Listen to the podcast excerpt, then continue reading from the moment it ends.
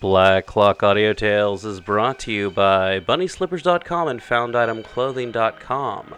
Places to go to find cool slippers and even cooler cult film t shirts. BunnySlippers.com, FoundItemClothing.com. Whether it be zombie slippers or zombie t shirts, they've got you covered. Black Clock Audio Tales is a daily podcast dedicated to giving you spooky stories, gothic stories, science fiction, horror, whatever we can get our hands on. We've been doing themed months. We'll see if that works in the next year, but hey, so far so good. And we've been having experts on, just like Andrew Grace, who will be joining us like last week at the end of this week or the beginning of next week to talk about the Bronte sisters.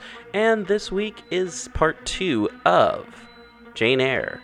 So, yeah, that's chapters, what, 12 through 26, I think? I don't know. Something like that. Anyway, People's Guide to the Cthulhu Mythos is our monthly show. You can join us for that, where we talk about the Cthulhu Mythos with experts like Ken Hite and Adam Scott Glancy. And also join us for sometime during the month. We always have a cool, cool special from David Heath, whether it be from People's Guide to the Cthulhu Mythos, Black Clock Audio Tales, Dave's Corner of the Universe, will be there. And you can check him out at Dave's Corner of the Universe.com or just Google it. And thank you so much. Remember to rate, review, subscribe wherever you do that. And also check out pgttcm.com. Check out the t shirts and follow us on social media. We are on Facebook, Instagram, YouTube, and all that good stuff. Black Clock Audio Tales, People's Guide to the Cthulhu Mythos. Google it. All right, here we go.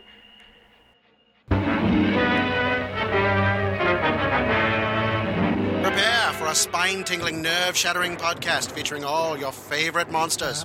You won't believe your ears when you listen to Monster Kid Radio. Hear your host, Derek M. Koch, and his ever rotating stable of guests discuss your favorite classics and sometimes not so classic monster movies. Subscribe to Monster Kid Radio through iTunes or Stitcher, or visit monsterkidradio.net before the next weekly episode of Monster Kid Radio. Go through the archives for interviews with Sarah Karloff, Victoria Price, and Joel Hodgson. Listen to discussions about movies like Creature from the Black Lagoon, Island of Terror, and King Kong. And don't forget convention coverage from Monster Bash and the H.P. Lovecraft Film Festival. Classic Monsters, Modern Talk, and the head of Rondo Hatton. Only on Monster Kid Radio.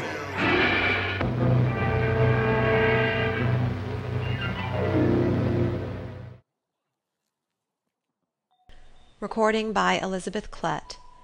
Jane Eyre by Charlotte Bronte. Chapter 35 He did not leave for Cambridge the next day, as he had said he would.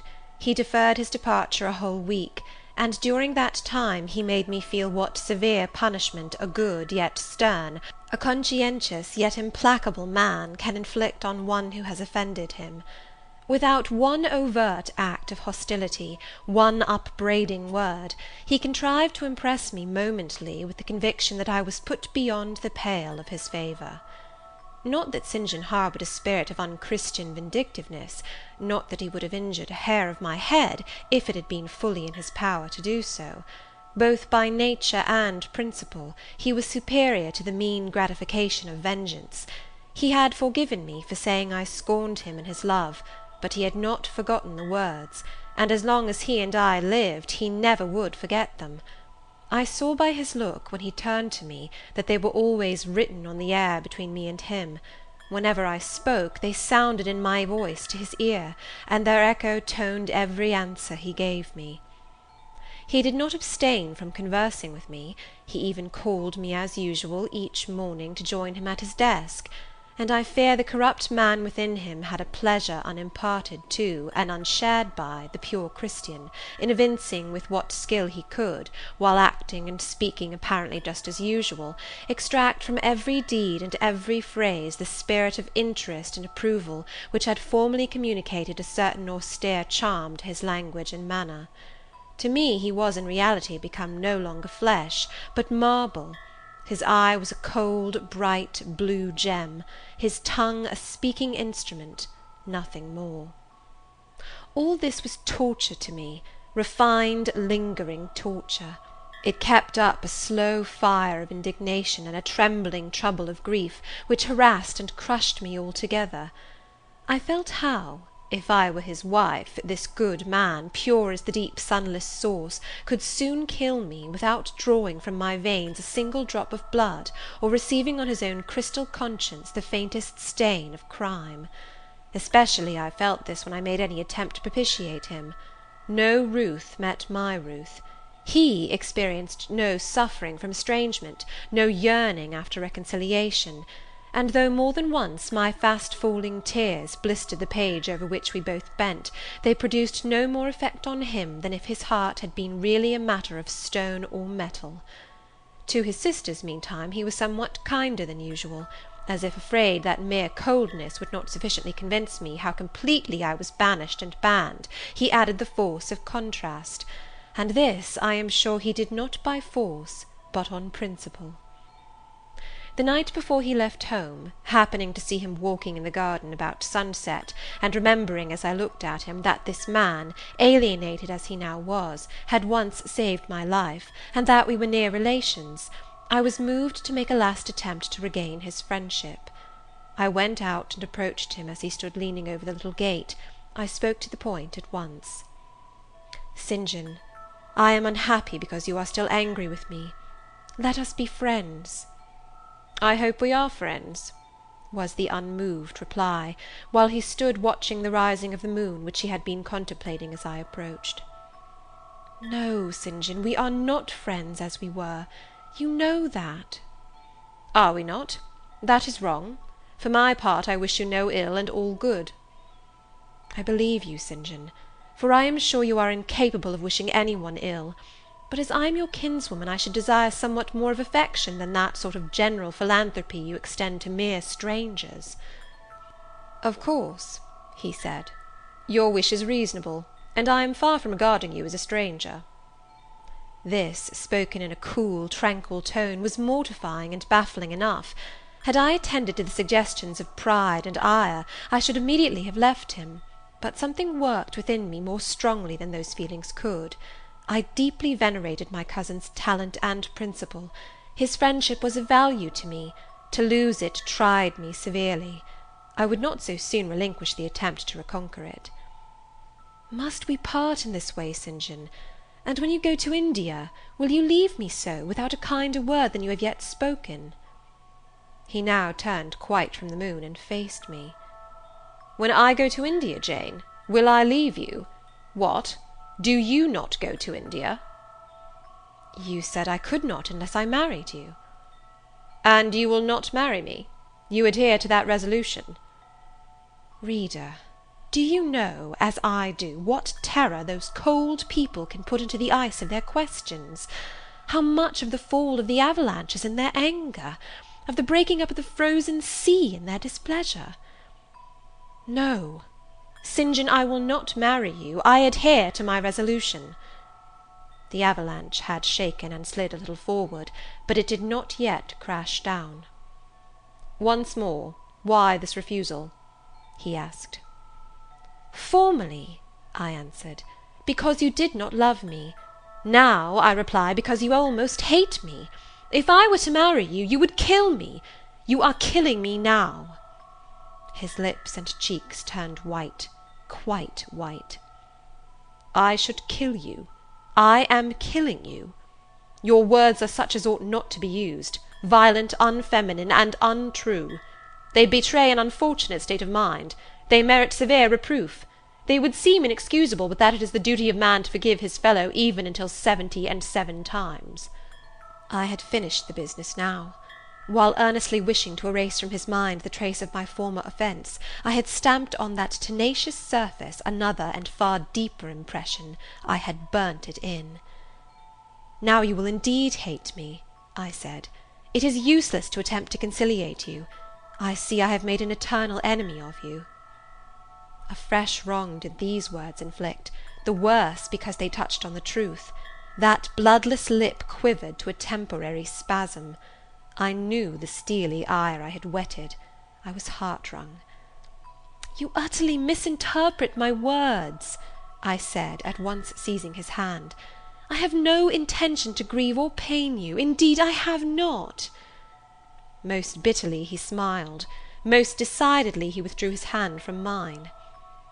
"And now you recall your promise, and will not go to India at all, I presume?" said he, after a considerable pause. "Yes, I will, as your assistant," I answered. A very long silence succeeded. What struggle there was in him between nature and grace in this interval I cannot tell. Only singular gleams scintillated in his eyes, and strange shadows passed over his face. He spoke at last. "I before proved to you the absurdity of a single woman of your age proposing to accompany abroad a single man of mine. I proved it to you in such terms as, I should have thought, would have prevented your ever again alluding to the plan. That you have done so, I regret, for your sake." I interrupted him. Anything like a tangible reproach gave me courage at once. Keep to common sense, St. John; you are verging on nonsense. You pretend to be shocked by what I have said. You are not really shocked; for with your superior mind, you cannot be either so dull or so conceited as to misunderstand my meaning. I say again, I will be your curate, if you like, but never your wife." Again he turned lividly pale, but, as before, controlled his passion perfectly. He answered emphatically but calmly. A female curate, who is not my wife, would never suit me. With me, then, it seems you cannot go. But if you are sincere in your offer, I will, while in town, speak to a married missionary, whose wife needs a coadjutor. Your own fortune will make you independent of the Society's aid, and thus you may still be spared the dishonour of breaking your promise and deserting the band you engaged to join. Now I never had, as the reader knows, either given any formal promise or entered into any engagement and this language was all much too hard and much too despotic for the occasion. I replied, "There is no dishonour, no breach of promise, no desertion in the case. I am not under the slightest obligation to go to India, especially with strangers. With you I would have ventured much, because I admire, confide in, and as a sister I love you; but I am convinced that, go when and with whom I would, I should not live long in that climate." "Ah! You are afraid of yourself," he said, curling his lip. "I am. God did not give me my life to throw away; and to do as you wish me, would, I begin to think, be almost equivalent to committing suicide. Moreover, before I definitively resolve on quitting England, I will know for certain whether I cannot be of greater use by remaining in it than by leaving it." "What do you mean?" It would be fruitless to attempt to explain but there is a point on which I have long endured painful doubt, and I can go nowhere till by some means that doubt is removed. I know where your heart turns, and what it clings. The interest you cherish is lawless and unconsecrated. Long since you ought to have crushed it; now you should blush to allude to it. You think of Mr. Rochester?" It was true. I confessed it by silence. "Are you going to seek Mr. Rochester?" I must find out what has become of him." "It remains for me, then," he said, "to remember you in my prayers, and to entreat God for you, in all earnestness, that you may not indeed become a castaway. I had thought I recognized in you one of the chosen; but God sees not as man sees. His will be done." He opened the gate, passed through it, and strayed away down the glen. He was soon out of sight. On re entering the parlour, I found Diana standing at the window, looking very thoughtful. Diana was a great deal taller than I. She put her hand on my shoulder, and stooping, examined my face. "Jane," she said, "you are always agitated and pale now. I am sure there is something the matter. Tell me what business St. John and you have on hands. I have watched you this half hour from the window. You must forgive my being such a spy, but for a long time I have fancied I hardly know what. St. John is a strange being." She paused. I did not speak. Soon she resumed. "That brother of mine cherishes peculiar views of some sort respecting you, I am sure. He has long distinguished you by a notice and interest he never showed to any one else. To what end? I wish he loved you. Does he, Jane?" I put her cool hand to my hot forehead. "No, Di, not one whit." then why does he follow you so with his eyes, and get you so frequently alone with him, and keep you so continually at his side? Mary and I had both concluded he wished you to marry him." "He does. He has asked me to be his wife." Diana clapped her hands. "Oh, that is just what we hoped and thought! And you will marry him, Jane, won't you? And then he will stay in England?" "Far from that, Diana. His sole idea in proposing to me is to procure a fitting fellow labourer in his Indian toils." "What! He wishes you to go to India?" "Yes." "Madness!" she exclaimed. "You would not live three months there, I am certain. You never shall go. You have not consented, have you, Jane?" "I have refused to marry him." "And have consequently displeased him?" she suggested. "Deeply. He will never forgive me, I fear. Yet I offered to accompany him as his sister." "It was frantic folly to do so, Jane. Think of the task you undertook one of incessant fatigue, where fatigue kills even the strong, and you are weak. St. John, you know him, would urge you to impossibilities; with him there would be no permission to rest during the hot hours, and unfortunately I have noticed, whatever he exacts, you force yourself to perform. I am astonished you found courage to refuse his hand. You do not love him then, Jane?" "Not as a husband." "Yet he is a handsome fellow." "And I am so plain, you see, Di. We should never suit." "Plain! You? Not at all. You are much too pretty, as well as too good, to be grilled alive in Calcutta." And again she earnestly conjured me to give up all thoughts of going out with her brother. "I must indeed," I said, for when just now I repeated the offer of serving him for a deacon, he expressed himself shocked at my want of decency.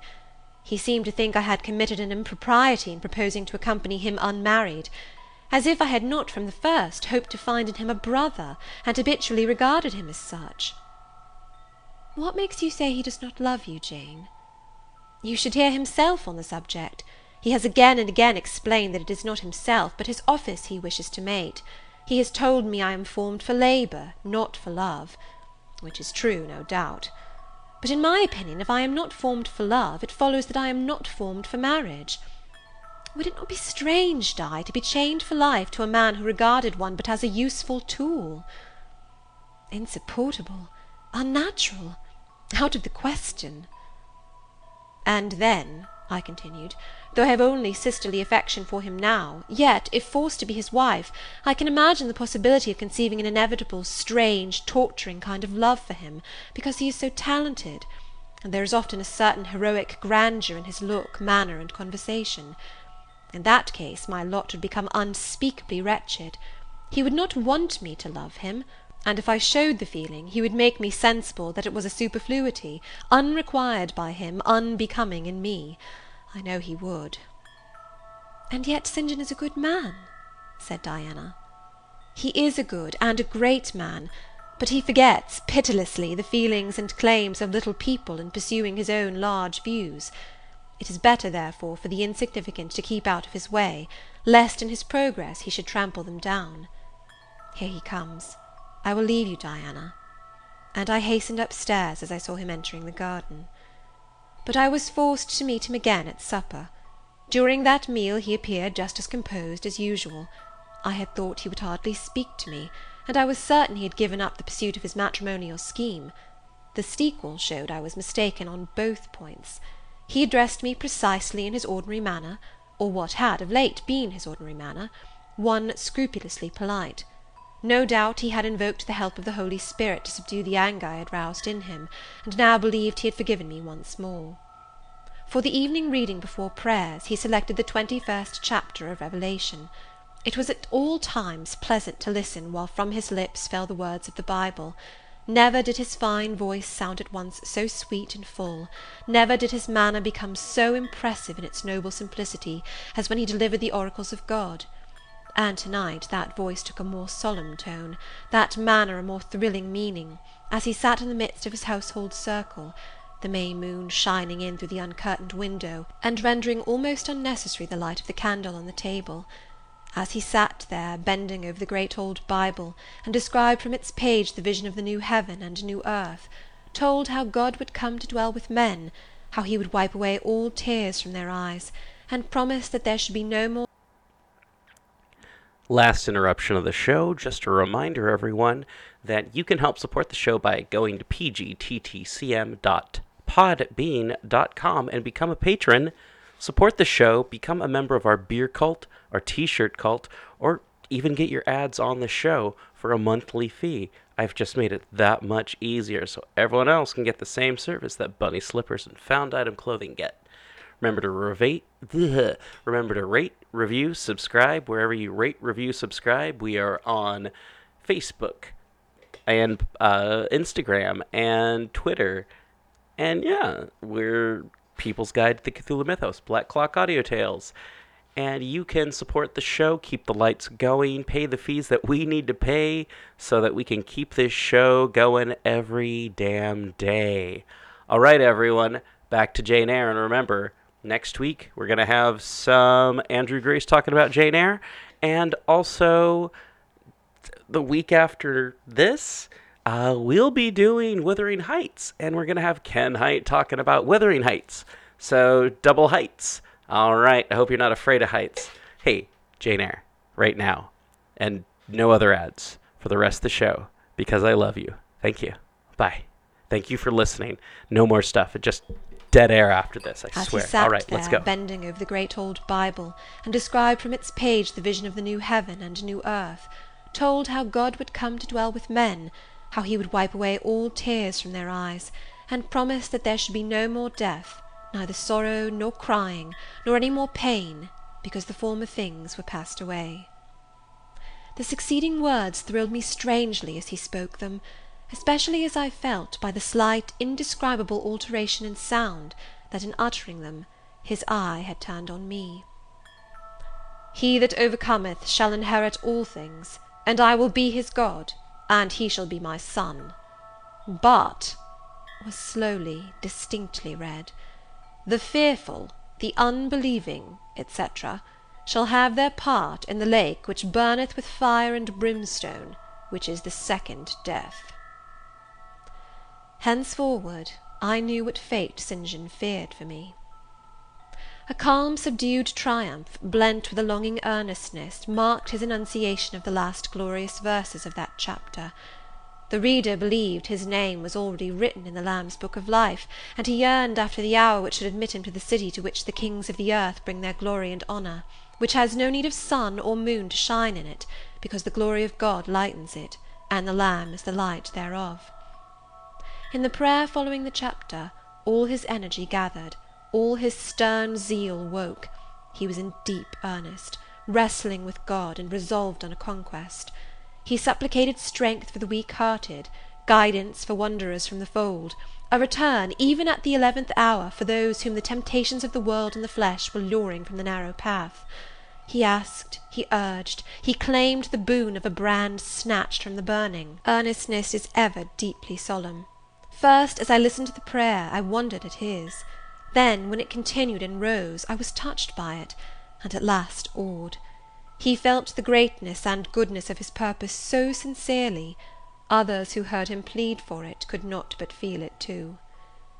The prayer over, we took leave of him; he was to go at a very early hour in the morning.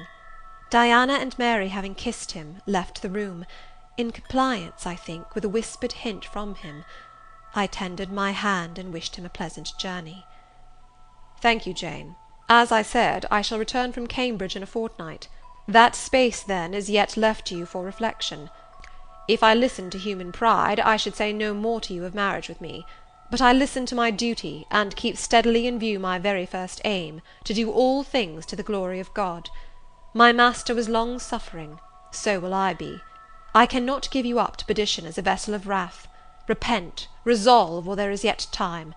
Remember, we are bid to work while it is day, warned that the night cometh when no man shall work. Remember the fate of Dives, who had his good things in this life.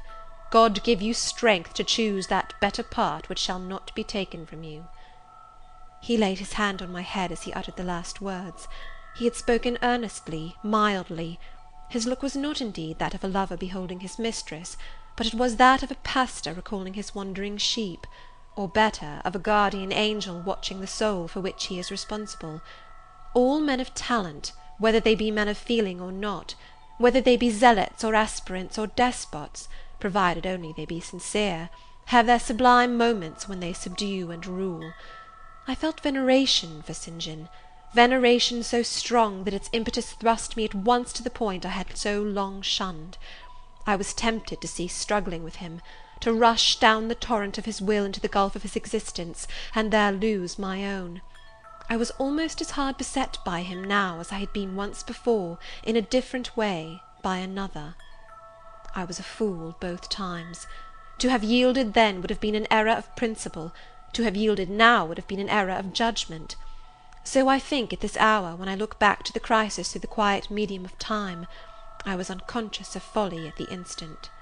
I stood motionless under my hierophant's touch. My refusals were forgotten, my fears overcome my wrestlings paralyzed. The impossible, i.e. my marriage with St. John, was fast becoming the possible. All was changing utterly with a sudden sweep. Religion called, angels beckoned, God commanded, life rolled together like a scroll, death's gates opening, showed eternity beyond. It seemed that for safety and bliss there all here might be sacrificed in a second. The dim room was full of visions. "Could you decide now?" asked the missionary. The inquiry was put in gentle tones; he drew me to him as gently. Oh, that gentleness! How far more potent is it than force! I could resist St. John's wrath; I grew pliant as a reed under his kindness; yet I knew all the time, if I yielded now, I should not the less be made to repent, some day, of my former rebellion. His nature was not changed by one hour of solemn prayer; it was only elevated. "I could decide if I were but certain," I answered. "Were I but convinced that it is God's will I should marry you, I could vow to marry you here and now, come afterwards what would." "My prayers are heard!" ejaculated St. John. He pressed his hand firmer on my head, as if he claimed me; he surrounded me with his arm, almost as if he loved me.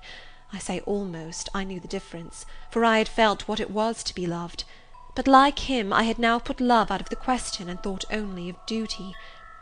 I contended with my inward dimness of vision, before which clouds yet rolled. I sincerely, deeply, fervently longed to do what was right, and only that. Ah, "Show me, show me the path!" I entreated of Heaven. I was excited more than I had ever been, and whether what followed was the effect of excitement the reader shall judge. All the house was still; for I believe all except St. John and myself were now retired to rest. The one candle was dying out; the room was full of moonlight. My heart beat fast and thick; I heard its throb. Suddenly it stood still to an inexpressible feeling that thrilled it through, and passed at once to my head and extremities. The feeling was not like an electric shock but it was quite as sharp, as strange, as startling. It acted on my senses as if their utmost activity hitherto had been but torpor, from which they were now summoned and forced to wake. They rose expectant; eye and ear waited while the flesh quivered on my bones. "What have you heard? What do you see?" asked St. John. I saw nothing, but I heard a voice somewhere cry, "Jane! Jane! Jane!" Nothing more. "Oh, God! What is it?" I gasped.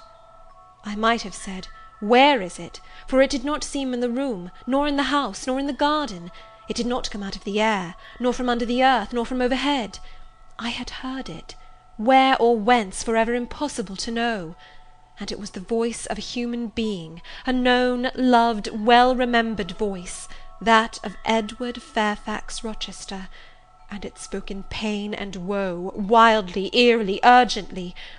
"I am coming!" I cried. "Wait for me! Oh, I will come!" I flew to the door and looked into the passage; it was dark. I ran out into the garden; it was void. "Where are you?" I exclaimed. The hills beyond Marsh Glen sent the answer faintly back. "Where are you?" I listened. The wind sighed low in the firs. All was moorland loneliness and midnight hush. Down superstition! I commented, as that spectre rose up black by the black yew at the gate. "This is not thy deception, nor thy witchcraft; it is the work of nature. She was roused, and did no miracle, but her best." I broke from St. John, who had followed, and would have detained me. It was my time to assume ascendency; my powers were in play and in force. I told him to forbear question or remark; I desired him to leave me; I must and would be alone. He obeyed at once. Where there is energy to command well enough, obedience never fails. I mounted to my chamber, locked myself in, fell on my knees, and prayed in my way, a different way to St. John's, but effective in its own fashion. I seemed to penetrate very near a mighty spirit, and my soul rushed out in gratitude at his feet. I rose from the thanksgiving, took a resolve, and lay down, unscared, enlightened, eager but for the daylight. End of Chapter 35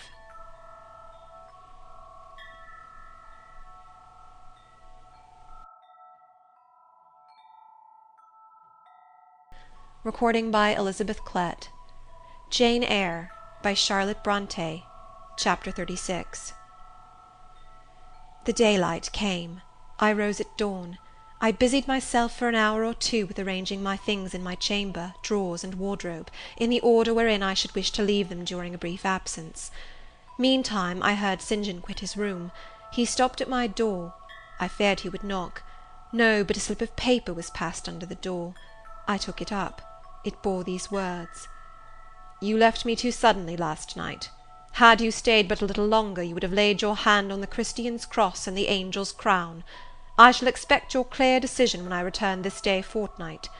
Meantime, watch and pray that you enter not into temptation. The spirit, I trust, is willing, but the flesh, I see, is weak. I shall pray for you hourly. Yours, St. John. My spirit, I answered mentally, is willing to do what is right, and my flesh, I hope, is strong enough to accomplish the will of Heaven, when once that will is distinctly known to me. At any rate, it shall be strong enough to search, inquire, to grope an outlet from this cloud of doubt, and find the open day of certainty. It was the first of June; yet the morning was overcast and chilly; rain beat fast on my casement. I heard the front door open, and St. John pass out. Looking through the window, I saw him traverse the garden. He took the way over the misty moors in the direction of Whitcross; there he would meet the coach. "In a few more hours I shall succeed you in that track, cousin," thought I. "I too have a coach to meet at Whitcross; I too have some to seek and ask after in England, before I depart for ever." It wanted yet two hours of breakfast time. I filled the interval in walking softly about my room, and pondering the visitation which had given my plans their present bent. I recalled that inward sensation I had experienced, for I could recall it, in all its unspeakable strangeness. I recalled the voice I had heard. Again I questioned whence it came, as vainly as before. It seemed in me, not in the external world. I asked was it a mere nervous impression, a delusion? I could not conceive or believe; it was more like an inspiration.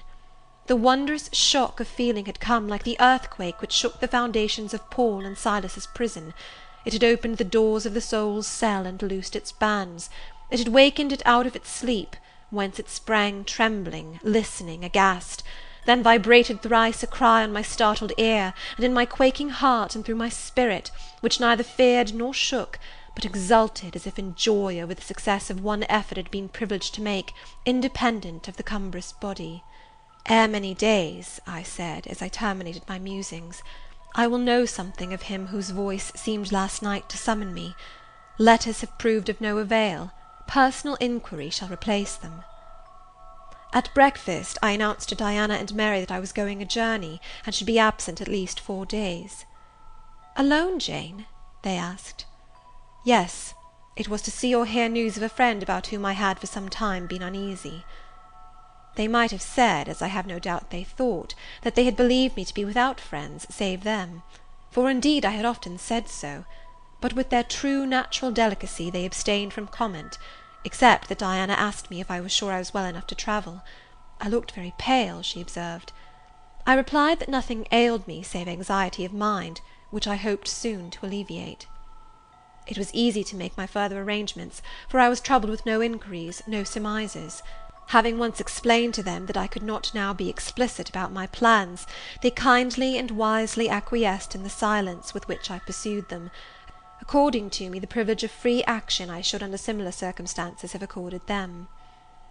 I left Moor House at three o'clock P.M., and soon after four I stood at the foot of the sign post of Whitcross, waiting the arrival of the coach which was to take me to distant Thornfield. Amidst the silence of those solitary roads and desert hills, I heard it approach from the great distance.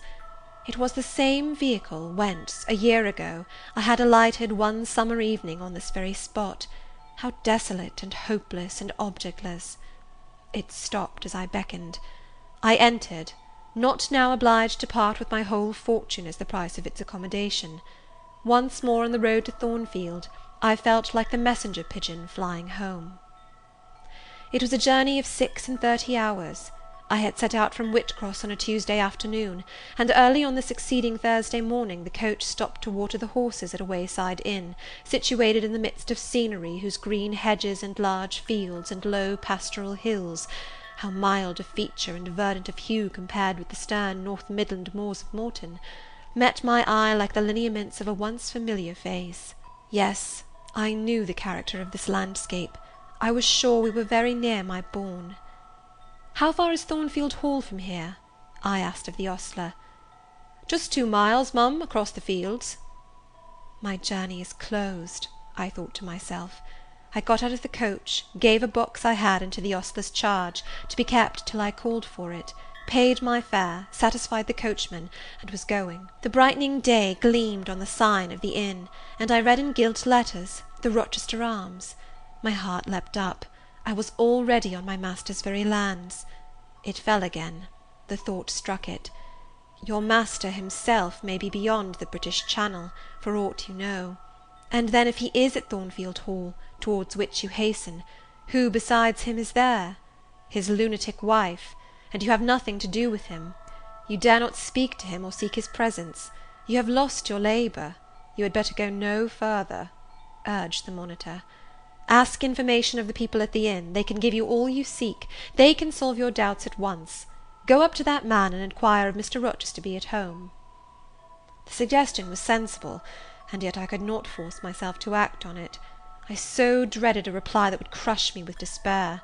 To prolong doubt was to prolong hope. I might yet once more see the Hall under the ray of her star. There was the stile before me the very fields through which I had hurried, blind, deaf, distracted, with revengeful fury tracking and scourging me, on the morning I fled from Thornfield. Ere I well knew what course I had resolved to take, I was in the midst of them. How fast I walked! how I ran sometimes! how I looked forward to catch the first view of the well known woods! with what feelings I welcomed single trees I knew, and familiar glimpses of meadow and hill between them! At last the woods rose the rookery clustered dark; a loud cawing broke the morning stillness. Strange delight inspired me; on I hastened. Another field crossed, a lane threaded, and there were the court yard walls, the back offices, the house itself, the rookery still hid. My first view of it shall be in front, I determined, where its bold battlements will strike the eye nobly at once, and where I can single out my master's very window. Perhaps he will be standing at it. He rises early. Perhaps he is now walking in the orchard, or on the pavement in front. Could I but see him! but a moment! Surely in that case I should not be so mad as to run to him. I cannot tell, I am not certain. And if I did, what then? God bless him, what then? Who would be hurt by my once more tasting the life his glance can give me? I rave. Perhaps at this moment he is watching the sunrise over the Pyrenees, or on the tideless sea of the south. I had coasted along the lower wall of the orchard, turned its angle; there was a gate just there, opening into the meadow between two stone pillars crowned by stone balls. From behind one pillar I could peep round quietly at the full front of the mansion. I advanced my head with precaution, desirous to ascertain if any bedroom window blinds were yet drawn up battlements, windows, long front, all from this sheltered station were at my command. The crows sailing overhead perhaps watched me while I took this survey. I wonder what they thought. They must have considered I was very careful and timid at first, and that gradually I grew very bold and reckless. A peep, and then a long stare, and then a departure from my niche, and a straying out into the meadow, and a sudden stop full in front of the great mansion, and a protracted hardy gaze towards it. What affectation of diffidence was this at first? they might have demanded. What stupid regardlessness now? Here an illustration, reader. A lover finds his mistress asleep on a mossy bank. He wishes to catch a glimpse of her fair face without waking her. He steals softly over the grass, careful to make no sound. He pauses, fancying she has stirred. He withdraws, not for worlds would he be seen. All is still.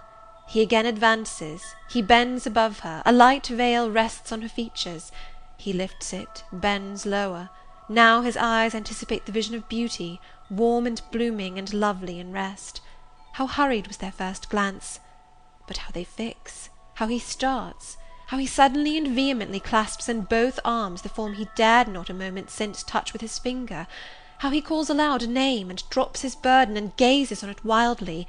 He thus grasps and cries and gazes because he no longer fears to waken by any sound he can utter, by any movement he can make. He thought his love slept sweetly he finds she is stone dead. I looked with timorous joy towards a stately house. I saw a blackened ruin. No need to cower behind a gate post, indeed, to peep up at chamber lattices, fearing life was astir behind them; no need to listen for doors opening, to fancy steps on the pavement or the gravel walk. The lawn, the gardens were trodden and waste, the portal yawned void. The front was, as I had once seen it in a dream, but a well like wall, very high and very fragile looking, perforated with paneless windows; no roof, no battlements, no chimneys, all had crashed in. And there was the silence of death about it, the solitude of a lonesome wild. No wonder that letters addressed to people here had never received an answer; as well despatch epistles to a vault in a church aisle. The grim blackness of the stones told by what fate the hall had fallen by conflagration. But how kindled? What story belonged to this disaster? What loss besides mortar and marble and woodwork had followed upon it? Had life been wrecked as well as property? If so, whose? Dreadful question! There was no one here to answer it, not even dumb sign, mute token. In wandering round the shattered walls and through the devastated interior, I gathered evidence that the calamity was not of late occurrence. Winter snows, I thought, had drifted through that void arch, winter rains beaten in at those hollow casements; for amidst the drenched piles of rubbish, spring had cherished vegetation; grass and weed grew here and there between the stones and fallen rafters. And oh! where, meantime, was the hapless owner of this wreck? in what land? under what auspices? My eye involuntarily wandered to the grey church tower near the gates, and I asked, Is he with Damer de Rochester sharing the shelter of his narrow marble house? Some answer must be had to these questions. I could find it nowhere but at the inn, and thither ere long I returned. The host himself brought my breakfast into the parlour. I requested him to shut the door and to sit down; I had some questions to ask him but when he complied I scarcely knew how to begin, such horror had I of the possible answers. And yet the spectacle of desolation I had just left prepared me in a measure for a tale of misery. The host was a respectable looking middle aged man. "You know Thornfield Hall, of course?" I managed to say at last. "Yes, Ma'am, I lived there once." "Did you? Not in my time, I thought. You are a stranger to me. I was the late Mr. Rochester's butler," he added. The late! I seemed to have received with full force the blow I had been trying to evade. "The late!" I gasped. "Is he dead?" "I mean the present gentleman, Mr. Edward's father," he explained. I breathed again, my blood resumed its flow, fully assured by these words that Mr. Edward, my Mr. Rochester, God bless him wherever he was, was at least alive, was in short the present gentleman. Gladdening words! It seemed I could hear all that was to come, whatever the disclosures might be, with comparative tranquillity. Since he was not in the grave, I could bear, I thought, to learn he was at the antipodes. Is Mr. Rochester living at Thornfield Hall now? I asked, knowing, of course, what the answer would be, but yet desirous of deferring the direct question as to where he really was. No, Mum, oh no, no one is living there. I suppose you are a stranger in these parts, or you would have heard what happened last autumn. Thornfield Hall is quite a ruin. It was burned down just about harvest time. A dreadful calamity. Such an immense quantity of valuable property destroyed. Hardly any of the furniture could be saved. The fire broke out at dead of night, and before the engines arrived from Millcote the building was one mass of flame. It was a terrible spectacle. I witnessed it myself. At dead of night, I muttered. Yes, that was ever the hour of fatality at Thornfield. Was it known how it originated? I demanded. They guessed, ma'am, they guessed. Indeed, I should say it was ascertained beyond a doubt. You are not perhaps aware, he continued, edging his chair a little nearer the table, and speaking low, that there was a lady, a, a lunatic, kept in the house? I have heard something of it. She was kept in very close confinement, ma'am. People even for some years were not absolutely certain of her existence. No one saw her; they only knew by rumour that such a person was at the Hall, and who or what she was it was difficult to conjecture. They say Mr. Edward had brought her from abroad, and some believed she had been his mistress. But a queer thing happened a year since, a very queer thing. I feared now to hear my own story. I endeavoured to recall him to the main fact. And this lady? "This lady, ma'am," he answered, "turned out to be Mr. Rochester's wife. The discovery was brought about in the strangest way. There was a young lady, a governess at the Hall, that Mr. Rochester fell in "But the fire," I suggested. "I'm coming to that, ma'am, that Mr. Edward fell in love with. The servants say they never saw anybody so much in love as he was. He was after her continually. They used to watch him servants will, you know, ma'am and he set store on her past everything. For all, nobody but him thought her so very handsome. She was a little small thing, they say, almost like a child. I never saw her myself, but I've heard Leah, the housemaid, tell of her. Leah liked her well enough. Mr. Rochester was about forty, and this governess not twenty, and you see, when gentlemen of his age fall in love with girls, they are often as like as if they were bewitched. Well, he would marry her. You shall tell me this part of the story another time, I said. But now I have particular reason for wishing to hear all about the fire. Was it suspected that this lunatic, Mrs. Rochester, had any hand in it? You've hit it, ma'am. It's quite certain that it was her, and nobody but her, that set it going. She had a woman to take care of her called Mrs. Poole, an able woman in her line, and very trustworthy, but for one fault, a fault common to a deal of them nurses and matrons. She kept a private bottle of gin by her, and now and then took a drop overmuch. It is excusable, for she had a hard life of it, but still it was dangerous for when Mrs. Poole was fast asleep after the gin and water, the mad lady, who was as cunning as a witch, would take the keys out of her pocket and let herself out of her chamber, and go roaming about the house, doing any wild mischief that came into her head. They say she had nearly burnt her husband in his bed once, but I don't know about that. However, on this night she set fire first to the hangings of the room next her own, and then she got down to a lower story, and made her way to the chamber that had been the governess's.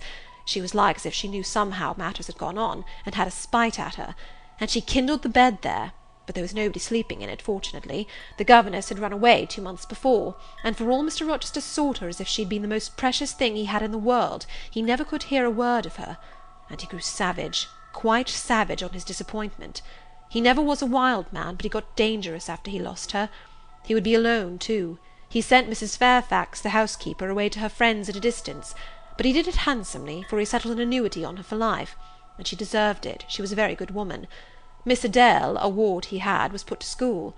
He broke off acquaintance with all the gentry, and shut himself up like a hermit at the Hall. What? Did he not leave England? Leave England? Bless you, no. He would not cross the door-stones of the house, except at night, when he walked just like a ghost about the grounds and in the orchard as if he had lost his senses, which it is my opinion he had for a more spirited, bolder, keener gentleman than he was before that midge of a governess crossed him, you never saw, ma'am. He was not a man given to wine, or cards, or racing, as some are, and he was not so very handsome, but he had a courage and a will of his own, if ever man had.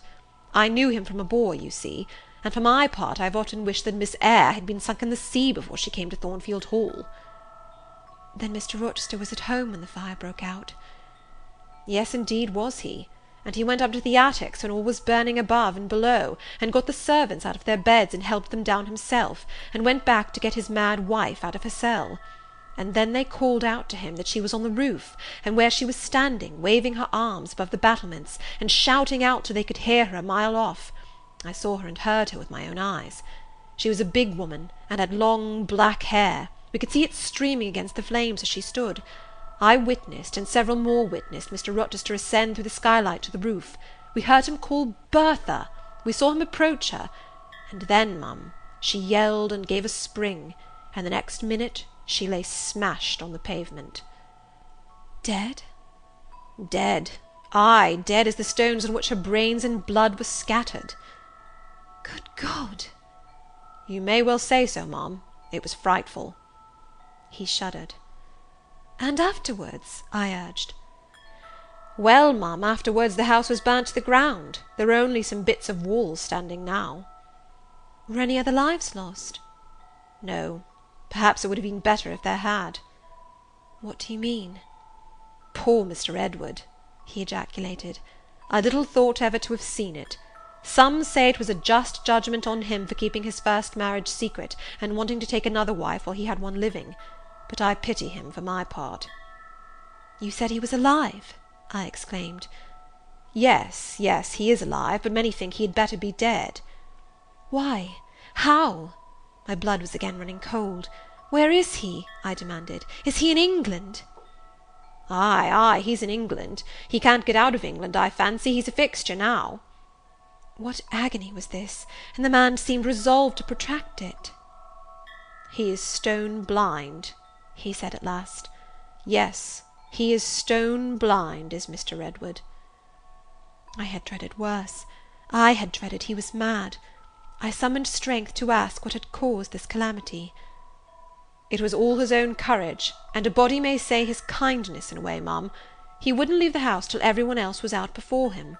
As he came down the great staircase at last, after Mrs. Rochester had flung herself from the battlements, there was a great crash, all fell. He was taken out from under the ruins, alive, but sadly hurt. A beam had fallen in such a way as to protect him partly, but one eye was knocked out and one hand so crushed that Mr. Carter the surgeon had to amputate it directly. The other eye inflamed; he lost the sight of that also. He is now helpless indeed, blind and a cripple. Where is he? Where does he live now? At Ferndean, a manor house on a farm he has, about thirty miles off; quite a desolate spot. Who is with him? Old John and his wife; he would have none else. He is quite broken down, they say. Have you any sort of conveyance? We have a chaise, ma'am, a very handsome chaise. Let it be got ready instantly, and if your post boy can drive me to Ferndean before dark this day, I'll pay both you and him twice the hire you usually demand. Chapter 36